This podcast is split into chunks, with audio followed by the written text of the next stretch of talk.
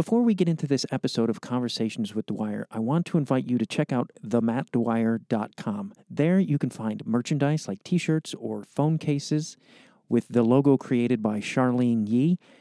And you could become a Patreon subscriber. $5 a month gets you everything you could want. There's bonus material, videos, uh, extended interviews, blogs. I sometimes do a podcast that solely lives on Patreon where I talk to comedians about the music they like. TheMattDwyer.com. Explore it. Also, all social media is there. Thank you and enjoy this episode of Conversations with Dwyer.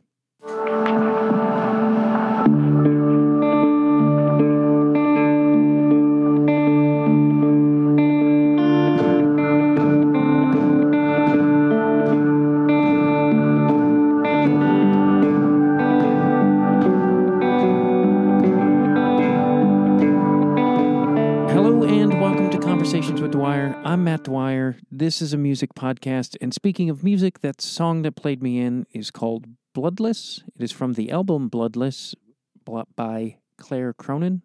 And that is out on Orindal Records. You can go to the show notes and there's links to all the things that you could buy, where you could buy this, because you should buy it. You shouldn't uh, stream it. You should pay for it, especially if you love it. It's a great fucking album. Uh, and this is a great conversation I had with Claire. Uh, and just for a side note, for fun, Orindal Records is owned by Owen Ashworth, who is Advance Base, and uh, Casiotone for the Painfully Alone was his other band. Both uh, also music I love, and you can go to the Orindal Bandcamp and purchase those things. Those all that's in the show notes. All things Claire Cronin is in the show notes, as well as the Matt mattdwyer.com. Uh, there's extra if you want to go and listen to extra content from my conversation with Claire. There is. Sometimes there's two part conversations, like when I had Kid Congo on. We talked for over two hours, and that extra stuff lives on my Patreon. You can become a Patreon subscriber for $5. All kinds of goodies on there. And I just want to say, it dawned on me after almost a decade of doing this podcast, I should have just called the show Dwyer. Everyone calls me Dwyer. My guests call me Dwyer. Sometimes my kids call me Dwyer. Conversations with Dwyer. Clunky. It used to be Conversations with Matt Dwyer. But that was in the early days of podcasting. There wasn't a lot of podcasts when I first started podcasting because I had podcasts before this show. Thankfully, they don't exist anymore. but uh, I've been doing music comedy podcasting for a long fucking time makes me special. You know that?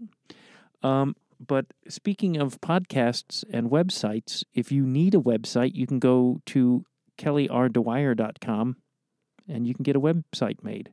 Or you could have some photos taken of you because my partner, Kelly R. Dwyer, builds websites. And she doesn't just do my website. It's not like, hey, we're married and she does this thing where she uh, helps out the dumb guy, which I am. Uh, but she does websites for My Favorite Murder, Ologies, and a bunch of other political people, showbiz people, you name it. She does website sorts. So if you need one, go get a website. She does a great job.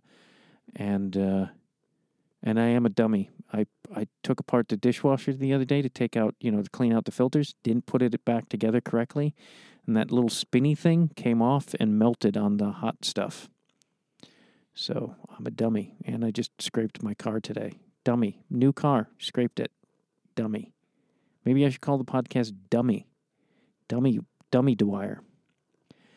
Anyway, please enjoy the podcast. This episode with Claire Cronin. She's great. The album is great, and uh, she also has a book out.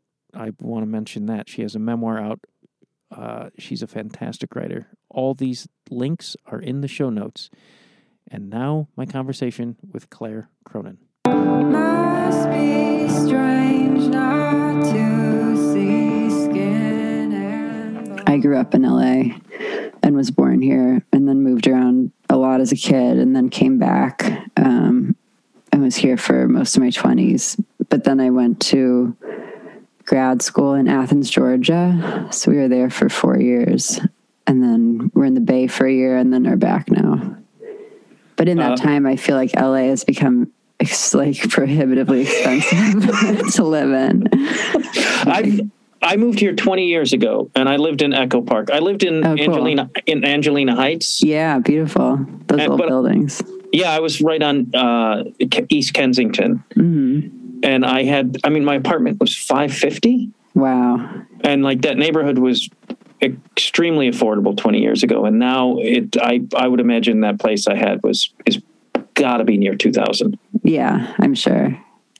Yeah, it's nuts. As a person who grew up here, is it is that kind of wild to see? Because like you probably witnessed it go from the whole thing.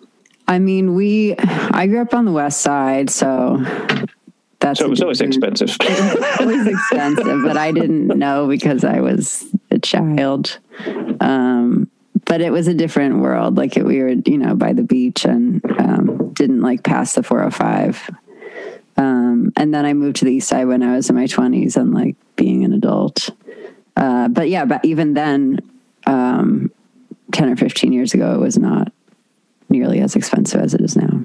So were you going to the Little Joy when the Little Joy was a beat up shithole? Yeah, yeah, stuff like that. I probably drunkenly bumped into you once. Great, yeah, it was fun. It was a lot of fun. it was. It was crazy. It was like I remember that when the LA Weekly had the like article where it was like the coolest dive bar, and then the next time I went in there, it was just a sea of trucker hats, and I was like, oh yeah, fuck. right, yeah, I know. And that's when I feel like that neighborhood really started to go in a different direction. Yeah, I mean, I yeah, I don't understand cities like how people live in cities. Like, is LA just becoming like parts of New York where basically everyone just rents for their whole lives? Yeah, I, I, it's exhausting because I'm like, I don't know. We looked at rent in Athens, Georgia. I just because I was like, all right, I'm gonna look, and it was like eighteen hundred for a place that's. I was just like, what are we doing? What are I we know. doing? we i have had this fantasy many times of returning to athens you know especially like having a child now suddenly i wish that we had a yard um, and an extra bedroom Yeah, do it in athens though i mean people there are, are complaining about the prices increasing too so most places are, are hurting in some way it seems like I don't. It, it yes, I, and I talked to another guy who tours all the time, and he was like, "I see this. What what you see here is happening all over the world." He's Yeah. like, "Every city I go to, you see it." yeah yeah doesn't really make sense to me because I, it doesn't seem like everyone is getting richer so i don't know who's buying everything but Yeah, it's. I mean, in California, it seems like it's going to become a real crisis. Because if you're a mechanic, you could be like, "Fuck it, I'll go fix cars wherever," mhm, and then they're going to have no work working class people. Right. Or service industry, and then Right. I know that's a problem in San Francisco to a degree. yeah. Yeah. I think that's why so many people left during the pandemic. Was your baby a, pan- a pandemic baby? yeah. I mean i guess yeah definitely yeah i was like yeah that's not i mean i don't know that the pandemic was the reason he came into being but um it was very stressful to like go to the hospital for any doctor's visits and Yeah, we had a kid a year and a half ago in May, right when it was really starting to amp up, and it was oh wow it was really intense. yeah so you had no help in those first few months Oh, we don't have any help anyway because all of our families in other in Chicago. So Oh, we, wow. but also like I had to leave the hospital after one night. And yeah did you have all that? we were there but i i wasn't allowed to leave the room um and you're like wearing a mask while you're delivering um so basically i mean i just was like i want this to go safely and if we both get out of this like okay then i don't care how uncomfortable i am. I'm like expecting it to be uncomfortable and painful and horrible. And it was. And it was like i was trapped on mars and i there was no there were no windows in the room. And i was there for like 25 hours just like trapped in a bed with a mask on. But i mean that's okay. We all And- we all came out okay. Yeah, six months ago. Uh yeah about six or uh, almost seven months how has that been as a person? It, has it been a big transition for you from going from a person who moves seems to move around a lot freely and to suddenly have? I know it was for me. It was like a big like, oh, okay, this is not. Yeah. I mean, it's confusing because there was in the pandemic, um, we, I mean, we took it really seriously and we're, we're very scared and are still not really doing much. Um, so it was like I had given up all of my cultural pleasures already and any idea of being able to travel. Um, so in that way, it wasn't like a shock to have a newborn. Um, though I would like, you know, I'm trying to like plan ways to tour in the future, and it feels definitely more complicated. Um, and we haven't like taken any trips to see relatives in other cities. Um, so you know, once there's a vaccine for that age group, maybe we'll feel better about getting on an airplane. Are you planning on taking the kid on tour with you? I don't know. I, is it feasible? I've heard that some people do it. You would definitely need uh, some kind of babysitter traveling with you. Does uh, does Ezra play with you when you? Yeah, I've done I've done plenty of shows and and some short tours solo. Um, but I think when he plays with me, it's it's more fun for me, and I think it's a little more powerful. Like we can take up more room on stage with everything he's adding. Um, like he creates kind of a soundscape and you know the viola, but also some effects um, that I then am like playing inside. Otherwise, it's just me and a guitar up there. Uh, do you prefer to have him there instead of just you and the guitar? Um, yeah, I mean, I both. I like both, um, but if you're in a if you're in a big room or a, you know a loud bar, it's definitely better to have two people on stage and you know something else going on. That's a bit a bit more of a spooky atmosphere instead of just like I don't know. Yeah, Some, sometimes like being a girl playing guitar in a bar is, is depressing and. Uh, yeah, I would like some more backup. Yeah, I uh, I bartended for years, so I, I've seen a lot of lone women in bars, and just in general, that's a creepy, horrible situation. right. Yeah. But I Yeah. was always always the guy being like telling the other guys to like fuck off. That's good. Yeah. We had one of our worst shows many years ago before I had even, I think when I was just like self releasing records, like on, you know, CDR at this bar in San Diego that I don't even know how we ended up there. Like someone had booked it and said it would be cool, but it was not cool. And there was like just like a handful of regulars who were kind of like trucker guys. Um, I know that situation. yeah. But the other band we played with was like very avant garde and was sort of like screaming at the audience, and they hated that. but then at least when I was up there singing my sad song, um, I got one like, you sang real good, blonde girl comment. that was like as good as it got, and it was creepy. That should, you should put that under all your like. It's like the L.A. Weekly says. This guy in bar says. yeah. yeah. Uh, how did? Because I know you write. Like, which came first, the the writing and poetry, or music, or did they just sort of happen simultaneously? Um, I guess I guess music. Um, I've been doing both of them since I was a kid. Uh, just kind of moving between different things. Was just always you know very interested in the arts. Um, I was a visual art major in college, uh, but was always like you know taking a creative writing class here and there. Um, or doing these little projects, but was more serious about songwriting and music.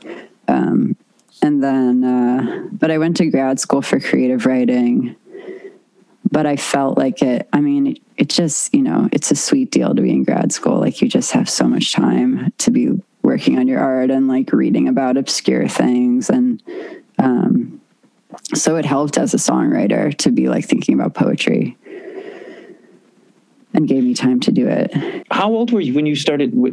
Music became like obvious to you. Was there a distinct sort of thing you heard, and you're like, I want to do that? Um, it was uh, it was kind of this absurd thing of my dad really pushing me into music at a very young age and making me take guitar lessons when I was four with this like Suzuki guitar method. Um, and uh, so I don't even think it was my own decision in the beginning. And I was like, he was like really trying to like shape me into some kind of prodigy. Was he a Um, musician? No, he was in the TV industry, but kind of always wanted to be an artist, but ended up being good at business. Um, and is a very creative person, but I think had this idea that I should be a rock star and that we should start at age four. so I had like, you know, serious guitar lessons and was trying to write songs in first grade and was like making little tapes. Um, and that just kept going. And then I, at some point in towards the end of high school, I kind of like turned on all of it and was going through a big depression and fighting with my parents a lot. So then I stopped playing music for a few years, which is like the time when people usually ramp it up and are like, I'm young, I can go on tour and sleep on floors. And I was like, oh, no, I don't play music anymore. so then I didn't pick it up again until, I don't know, after college or something like that. Did you mind that your dad pushed that on you? Because Yeah, Oh. I think I mind in hindsight. I at the time I really truly just wanted to impress him and was like doing everything I could to try to live up to it. because I have a daughter who's about to be six, and I'm like, I couldn't. I, I just let her sort of find what she wants, and I don't want to push any. But though I, part of me is like, please play music. Yeah.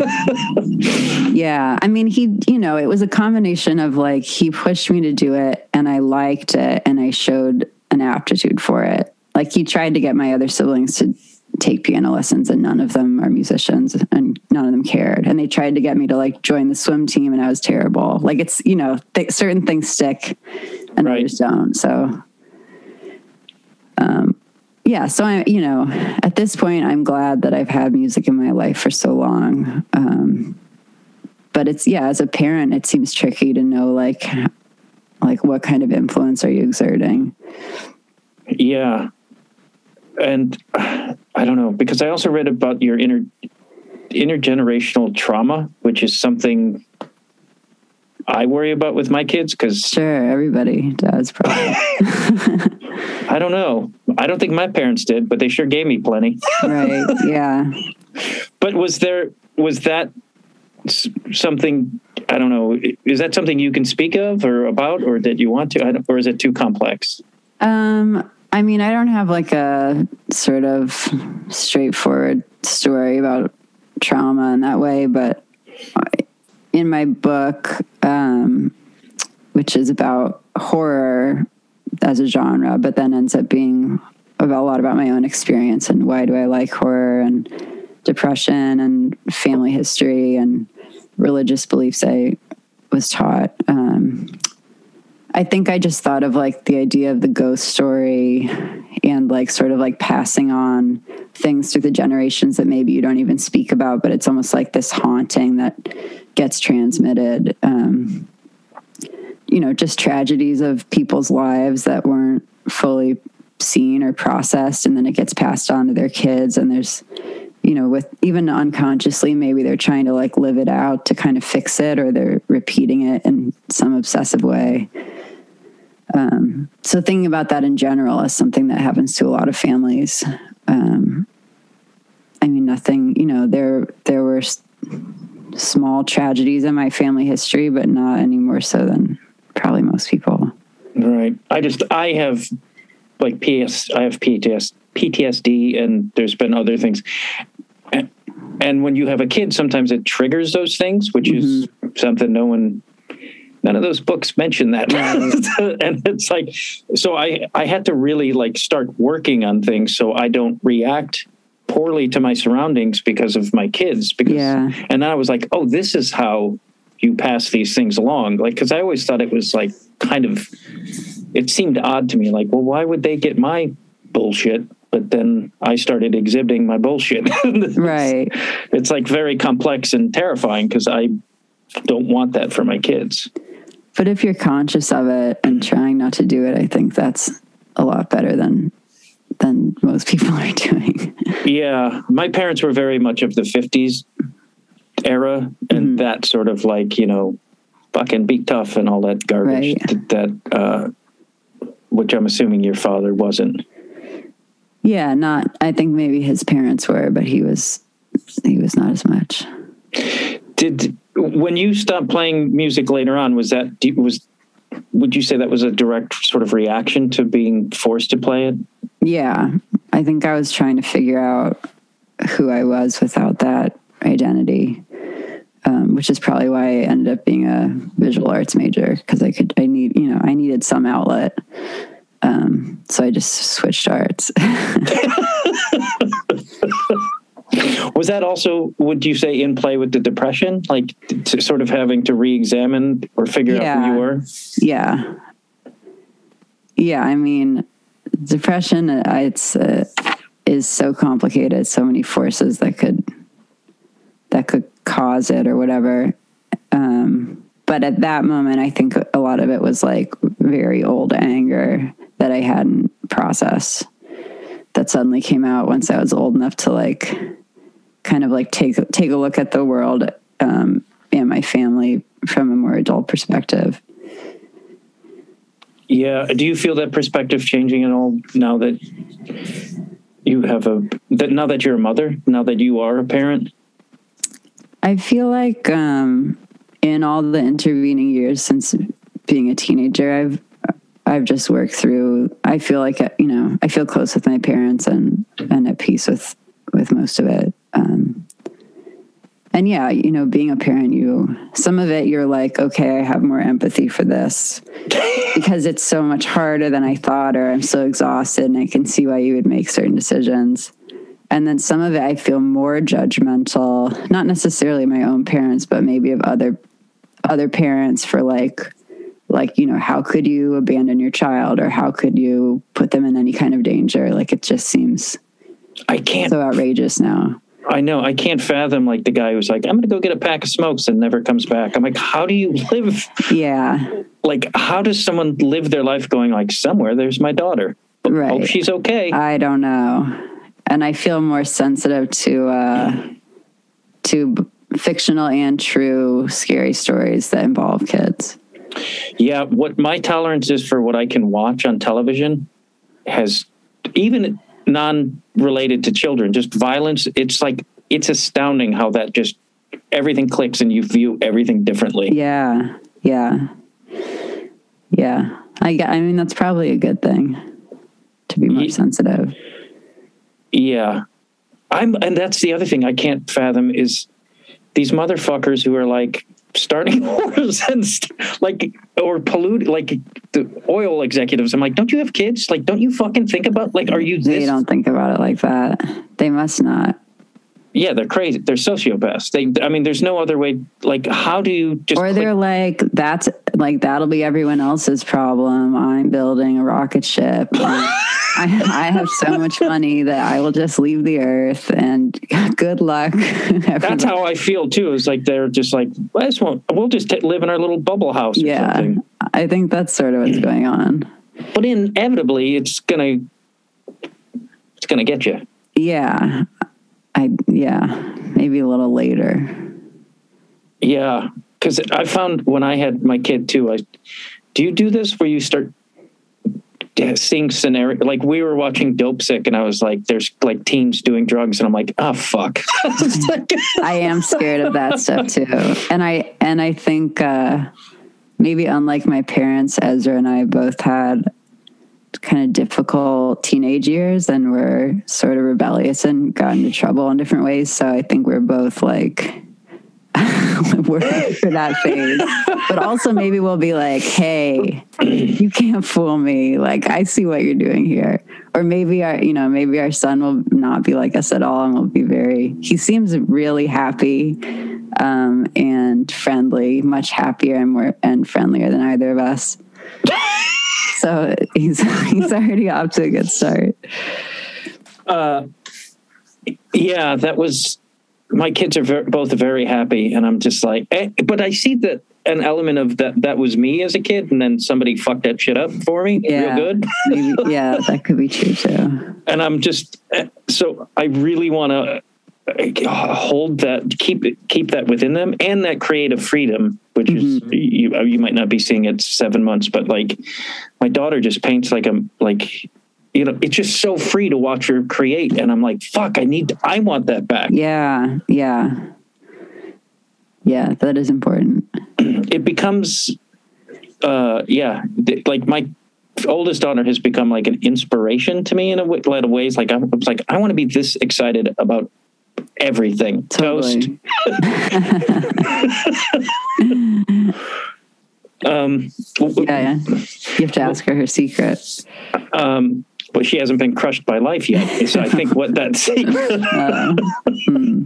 at least that was what that ruined it to me for me.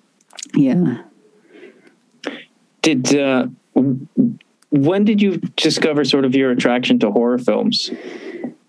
Um, that was also old. That was as a kid. Like we were because my dad worked in the TV industry. Um, we were allowed to watch as much TV as we wanted, and even Wow. like encouraged to watch more TV to help him because he was he worked at Nickelodeon and Nick at, Nick at Night when we lived on the East Coast. Um, and so it was like a lot of kid programming that he wanted feedback on. Uh, so like unlike most of my friends, we were it was often like no like watch one more hour like, Dad, I want to read. And i yeah and then i did. I was like i was like i have to go to my room and uh, make a painting. Um but uh but i sometimes i would when i was like alone with the tv sometimes i would like find scary shows which was like unsolved mysteries or you know some tv movie or something. Nothing actually that scary but those are sort of the gateways. And i would have like vivid nightmares but i was just i just found it so compelling. I just like kept going back to that stuff.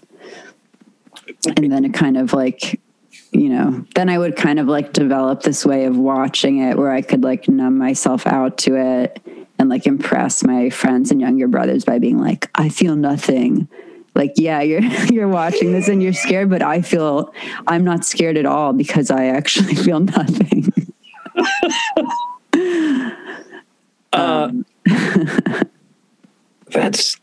I, I'm just. I'm. Did you? Do you feel like? Because I feel like there's too much consciousness of like we're always like limiting my daughter's screen time, but I'm like, if you probably let them watch whatever they wanted, they probably would get sick of it, right? Do you? Did you just get so sick of TV, or did you kind of enjoy that? Um, I never. I mean, I still like to watch. Well, it's hard to watch anything now, but I like to watch like a little bit of TV.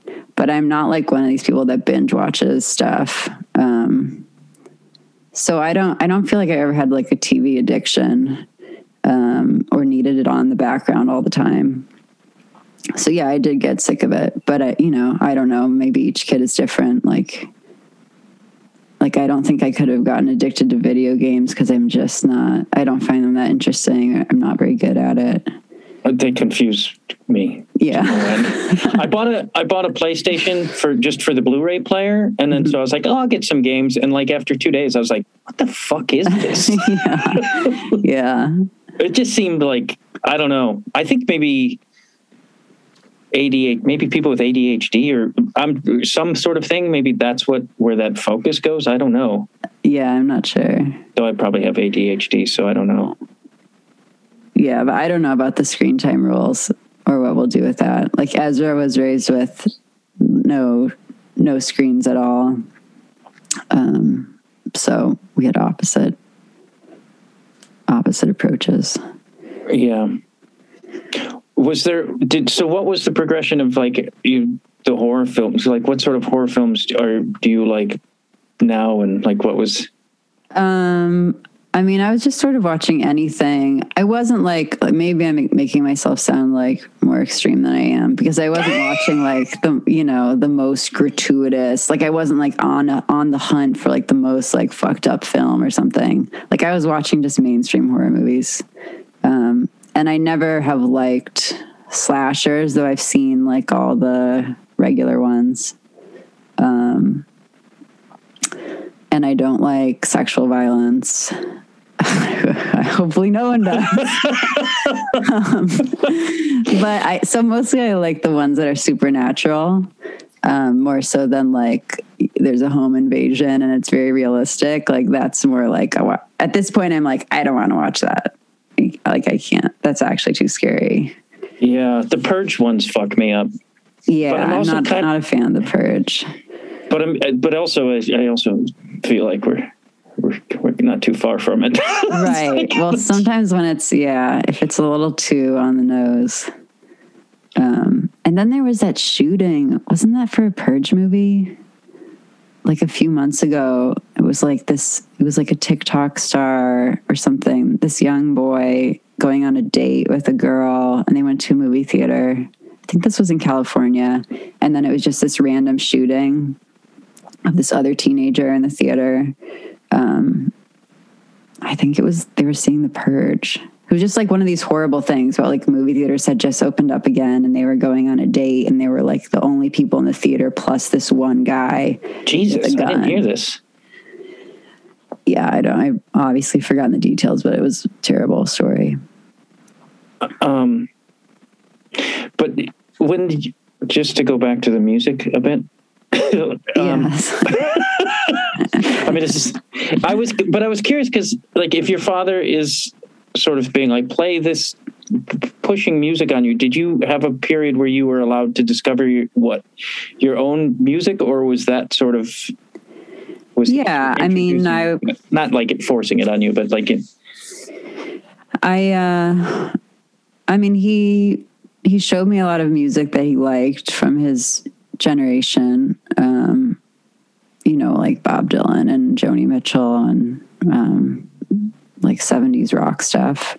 Uh but I was also influenced by my guitar teacher who was really into the blues uh, and like old folk songs. Um, and I think, you know, one thing that my parents did really well, and especially my dad, was that he- was really supportive and really like praised my efforts. So perhaps my ego was like a little inflated as a child, but also like I kind of think you need that to keep going. Um, you know, this balance between like thinking you're like really amazing and then like total self loathing.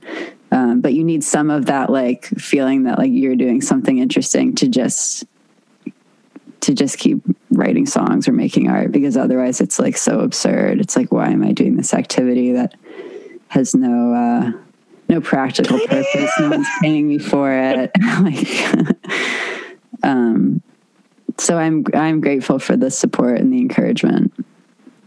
When did you sort of find start feel like you started finding your own because i mean i love your music for starting Thank and you. but like your style is so unique and like especially your singing which i love Thanks. but i but i was just curious like how that if if there are distinct influences that you had and when you sort of started to go in that direction I mean, the only time I can remember consciously trying to sing like different people was when I was really a kid, like in, I don't know when that was, when I was in like third or fourth grade, and it was kind of like the Lilith Fair era, and I would try to like sing like Jewel, or I, I don't even know what I'd she try to like. sing like Bob Dylan. She has like kind of a yodel thing that she would do. Um, and then I, and then my voice just was kind of some, some results of those experiments. Um, I was really, I mean, I've done like some vocal warm ups, but I'm, I'm very resistant to sort of like vocal training, which I feel like can smooth your voice out too much. Um, yeah, so I just, I don't know. It just was sort of the natural voice that that came out. is it is like being opposed to vocal training is that so do you feel like that sort of detaches you sort of from the I'm not articulating this as well as I like the raw or the emotion, the more emotional aspect of it. For me, I I think it it might. I mean, plenty of people use it and have beautiful emotional voices. So I'm not like criticizing all of that, but um, I like a voice that is like kind of on the verge of not being able to pull off what it's trying to do.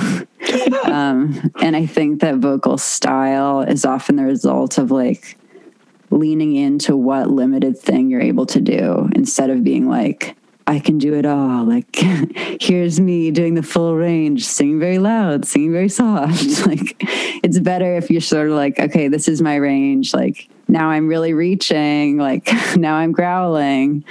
um, and it's more, uh, I don't want it to feel that distinct from a speaking voice or something. Uh, yeah, the, I, the only time I've worried about vocal training is like when I've been on tour and I'm like, my voice is getting raggedy after, you know, 10 days of doing this. Perhaps Right. it's because I have no technique.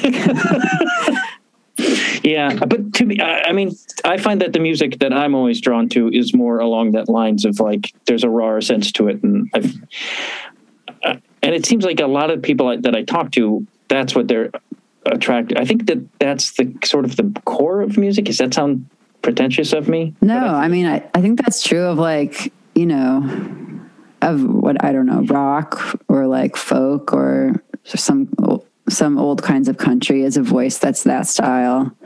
Um, or even like primitive, like the first early music was people banging a rock and howling. yeah, It's like- totally. like I feel like there's it trig- it's like when you eat meat, like there's like I'm pr- primal. It's definitely something primal. Yeah. it's when uh, I don't know because I'm there's such a distinct quality about your voice that I'm just I'm sort of like when you write a song, do you just let the does that just come from an emotional place or do you actually have to think about how you're gonna put that together? Um, it's it starts off very intuitively, emotionally. Like usually, one phrase will kind of come to me with with the melody attached to it. It's not like I, or it's very rare that I am like creating some melody on the guitar and then making up words later, or vice versa.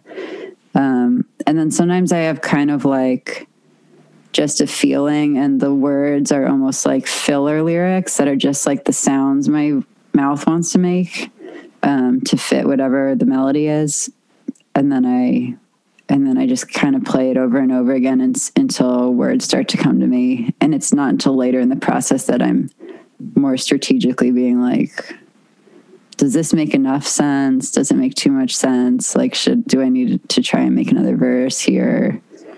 Um, but I try, you know, if it can, the more intuitive, the better. But it's that feels like almost something I can't control. Like it's so rare to get a song that kind of comes out like fully formed. Yeah, I was because I was curious about that because you're a writer and a poet, so it's interesting because I was like, where do the words come in? I've talked to other people who are also musicians and poets, and sometimes they're like, "Yeah, it's the words first, or and it's interesting to me that you cultivate them over a period of time and let the sort of sounds like the music and emotion guide it. Yeah, I mean, it's definitely like a, a sung phrase that comes out. It's not like a line of poetry. Um, though sometimes I will like look back through my notebook um, and like pull words from different places, and sometimes pull words that maybe I thought were going to end up in a poem or something. So if I have like an interesting um, verbal image or something, then I could, then I will steal it for a song. Will it uh, uh, also come from s- sort of a mood or emotion or a, like a Definitely. I mean, that's always there. Um, I don't know how to write in any other way. Like, there has to be something emotional at stake that's uh, giving energy to the song. Otherwise, there's no reason to write it. Um, but I'm not. Uh, I'm not able to sort of speak directly about like, and I think the song would be terrible if I did. If I was like, I'm sad, sitting in my room, you know, that, and that's sort of what my songs were like as a child. but and t- some people still write that way. yeah, that's okay. I mean, maybe those songs are more popular. Um, but I'm I feel like I'm only interested in kind of getting at emotional states from this kind of from the side more obliquely. Um, in in language that some of it is pretty direct and some of it is like more dreamlike, um, but just sort of makes sense to me emotionally. Yeah, I mean, I, I'm trying not to sound like a big dummy, but it's like, but it's like, I mean, I feel like music can, you can get across emotion that you couldn't do, uh, emotions and sort of feelings that you can't do with words or in other any other way. Yeah. Yeah. I mean, the voice carries so much. You could have like, because have you ever had this experience of like, there's a song that you find really moving and you read the lyrics written down and you're like, well, not really much going on there. like, if this was a poem, it would be bad. Like, it wouldn't move me as a poem. But the voice is doing so much with just a simple phrase um, that it's really a different thing than than literature. Like in a poem, you have to fold so much complexity in because the reader doesn't have that voice there. Yeah. What always trips, what I always can't figure out is like there's certain, like, you know, how, say, for example, John Lennon will just have sort of garbly gook nonsense stuff like whatever mm-hmm. from one of his more psychedelic tunes. But I'm like, why can he pull it off and then somebody else does it? And you're like, what the fuck are you doing? Right. like, I don't understand how that, how some people can do it and some can't. Like, does that, I, I don't know if I've made that a Yeah. I know what you mean. it's just surrealistic sort of like wordplay or whatever, or just in general wordplay. And some people do it and you're like, that's genius. And other people do it and you're like, you sound like a fucking moron. I mean, there's got to be, yeah, there are some because I I don't know how to explain why it works sometimes, but I I think uh, it's not random when it works. It's like there's some emotional meaning behind it, whereas in other cases maybe just like kind of a word salad. Um, these are just random things I'm throwing together. yeah. Cause I'm, I've, I've been sort of amazed with that. Like also in literature, like Harry Crews will write in a very sort of his way of speak or his, where he grew up. And that's totally acceptable. Have you ever read any Harry Crews? No. He's just very Florida Southern, and he'll write like rural Florida, and people are like, "It's brilliant," but then somebody else does it, and they're like, "That's garbage, and that's not proper grammar." and I'm Right. like, "How how are some people able to pull this off and some aren't?" It's baffling to me. Is it intent? Is it honesty? Is it I mean, it's got to be some combination of yeah, intent and honesty, and just whether it's learned or whatever, whatever kind of craft goes into that, like how to be articulate within your own vernacular way of of speaking and thinking, and maybe like like if you can get closer to the way you actually think and talk, that's actually really hard to do. Like it's um, instead of to sort of fall into the traps of like the cliches that we use or the sort of shorthands. Um, that's I don't know. That's what I would imagine is going on. Yeah, I, it's such a tricky thing when people talk about finding your voice because it seems it seems like the ob- most obvious thing, and yet it's the biggest fucking nightmare. Right. yeah. Did you have a, a period of time where you struggled with discovering what that was, Just- In songwriting, or either, or each, or your other writing? I think I've just been doing it for so long that it's kind of developed through trial and error. Um, so I don't remember like a sort of watershed moment. Um, but you know, I mean, I've for everything I've written that I've released into the world, I've written plenty of things that are just really bad. so that's like a large part of it is you just do the thing more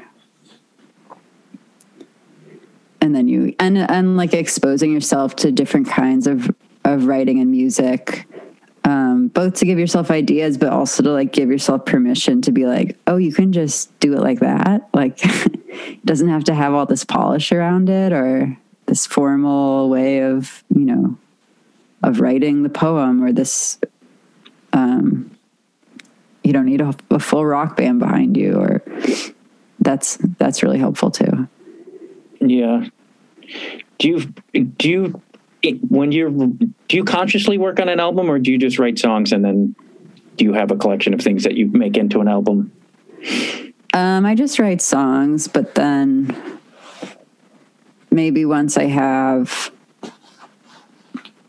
several of them, then I start thinking, oh, is this going to become an album? Um, and I start noticing themes, but I can't. If I try to, I have many times thought, like, what I need is one more song that's like kind of short, doing this, and then I can't. That like completely blocks me from being able to write it it's like the whatever the power is in the music is like like don't you dare don't you dare ask that of me because it, like I was reading some reviews for some of your albums and it's like and I always wonder like when they're like and these themes and this and it's like and this and that and I'm like are you laying that on there or is that something the artist consciously does? Because it seems like a lot of people just lay their shit on there. Well if you're writing the songs within a relatively short period of time like a year um, then you know that's a year of your life when you probably are dealing with certain specific things and certain influences. So that can just naturally happen. Um, like with big dread moon the last record from 2019 um, i mean we definitely when i was like coming up with this the way that we were describing the album to send out as a press release and stuff uh, we were talking about horror because i was doing all this research for my book about horror while I was writing the song. So a lot of like kind of excess language or things I was thinking about for this essay, this book, which is like nonfiction, um, that was leaking into the songs. So that was like a- an accurate way to talk about some of the things in that music. Um, Bloodless, uh, this new album, it wasn't that I was influenced by a consistent set of things, but I just so those themes are things I notice afterwards. It was not like not intentional while I was doing it. and you were working on the book and the album at the same time Yeah, but it was it was over several years um, that I was like writing the book, and then the songs were over maybe two years. uh, and forgive me for because I haven't read the book Oh, I have it's every intention to no, no problem, no pressure. just to to save myself John hasn't read it either and I just ratted him out That's fine. no I just I didn't have time to get it and read it before we talked That's fine. Yeah. No, but I love memoirs. is my favorite sort of form of reading Oh, or- cool. and biography. So I have every intention of reading it. But I- I uh, uh, was without reading the book. But like, how was it to go sift through things in your life and have to sort of go through that again? Because that seems because I've tried to write something about a p- portion of my life, and it could be just some of the most brutal shit I've ever Yeah. endured. It was intense, but it was like sometimes it would feel really exciting and cathartic, and sometimes it would feel really dark and like I was like walking around with like my skin peeled off. um, I'm glad I could write that when I had the time and could be like kind of self obsessed and like take these long walks and spend the whole afternoon reading. Like I can't, I could not have written that book now. Taking care of a baby. Um, That's where baby whiskey comes in. right. that wouldn't that wouldn't help the book that right now. that would help Uh, me to relax. Yeah, is that something you're concerned of now that you with parenting? Because it was a big concern of mine. Yeah, I'm I'm still trying to figure it out. Um, I mean, I I yeah, there's just so few hours in the week right now that I can like work on something, and it's hard to it's hard to like dive deep, and you feel like when you do have an hour where you can be alone in your room and be creative, there's like a pressure of like, okay, it has to be really good right away, which is just not how it works. Like you need time to kind of mess around. Um, so I'm I'm still trying to figure that out. Yeah, the only thing I can say is it gets better. Uh-huh. It was because I mean you're also in the first seven months, which is just dizzying, Yeah. and it's still kind of like because we have now we have two, and it's like we- the, the I just there was a period where I was like, I'm never going to finish anything again. But I would just chip away at something every day, Yeah. and that's all. And then finally one day I was like, oh, like you could see the light at the end of the tunnel. Yeah, I think that's good. I mean, I think it's one thing is that it's shown me like, oh, I didn't have to be like so precious about. I need my special room and my special time of day to do this, and I need to have just had coffee, and then I. It's like no, this is the only hour that you have. You're in the same room where you do your day job, you exercise, you eat lunch. Like you have to also do your art in here. um, so Yeah, I feel like it's made me more focused for sure. Like I've just been like where before I'd be like, all right, I'm gonna I'm gonna go right, and then I'd be like dick around for an Yeah, hour and like all that nonsense. And now it's just like get to work or you don't get to work. Like you- Right. it's just you just make things happen. Which I feel like now, and it took me a little bit, but now I'm more efficient and actually put more out than I used to that's great. it's terror, it's fear, Yeah. it's because it's how I eat. Yeah. but it is like you just one day it all seems to click. I guess is all I could say. That's good. Do you f- feel like it's changed your perspective on creating, or or, or what you uh, your approach, or what you want to sort of write with or write about? Um, not really. I don't feel like I'm interested in different things. Um, yeah, I mean, we'll see what my next project is, but I'm no, I feel like it's the, the main change is just having less time. Yeah, I just uh, used to hear guys say like, "Oh man, you can't get married and have kids. It's creative death," and I, which is, you know, asshole speak. But right. I just I remember people saying that to me, and I was like, that doesn't make any sense. Yeah, I mean, I've I, it's definitely a fear that I had, and I think especially for women, um, like I I thought I felt like I had some good models of guys who were men who were still writers and musicians, but it was because their wives did most of the work with the kids, um, and not a lot of examples of of women who were doing it, but you know there are a few. Um, and i didn't want to miss that life experience just to you know i've spent enough years like writing and making music that i felt like i was secure in that and knew that i would be able to continue in some way um, Yeah, my partner's creative as well, so we have to just pass the kids around, and once in a, once in a while we have to have we have to pay someone to help us. Otherwise, we'll.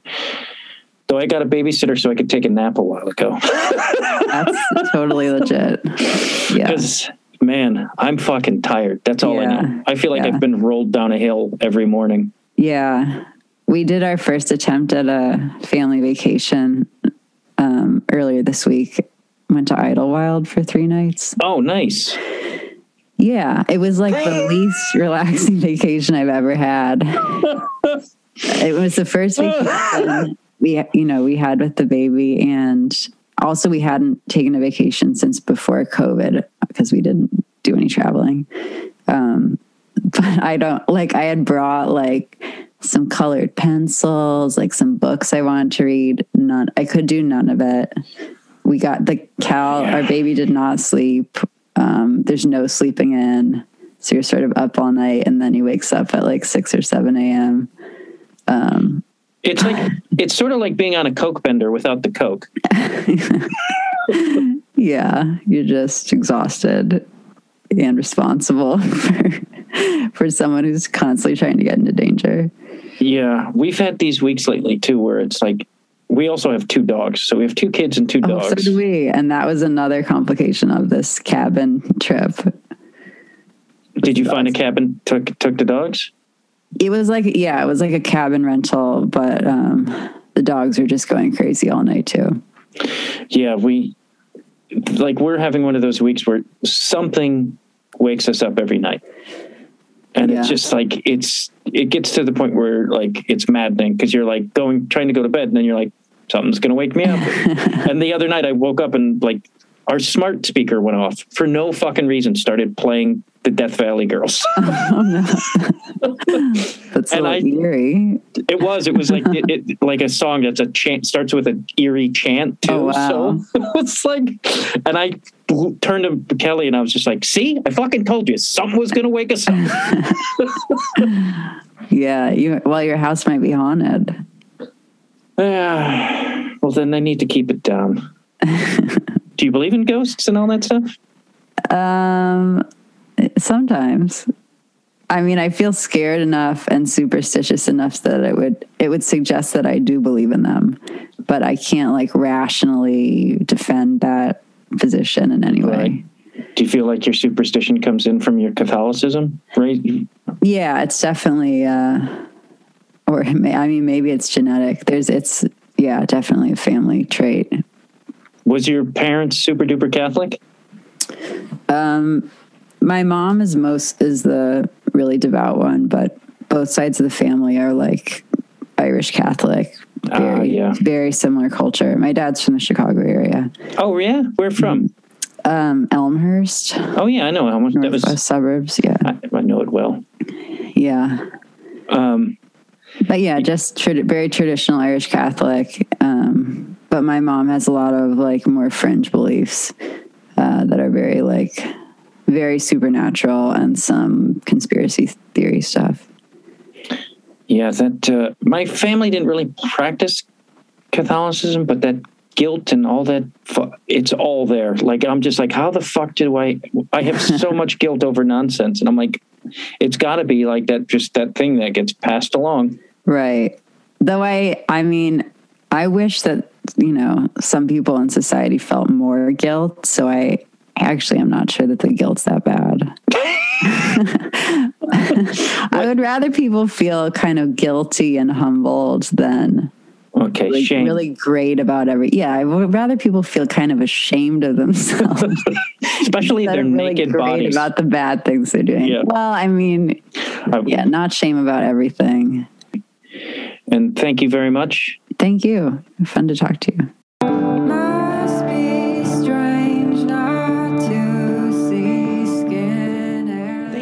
Much for listening to Conversations with The Wire. Please become a Patreon subscriber. If you like, also subscribe to the show on your iTunes or what have you not, and tell your friends about the show. That would mean a lot to me. As well as uh, go to the link tree in the show notes or themattdwyer.com or Conversations with The Wire at the Instagram, and you could learn more about the show, buy merch, and all those great things. Thank you very much for listening.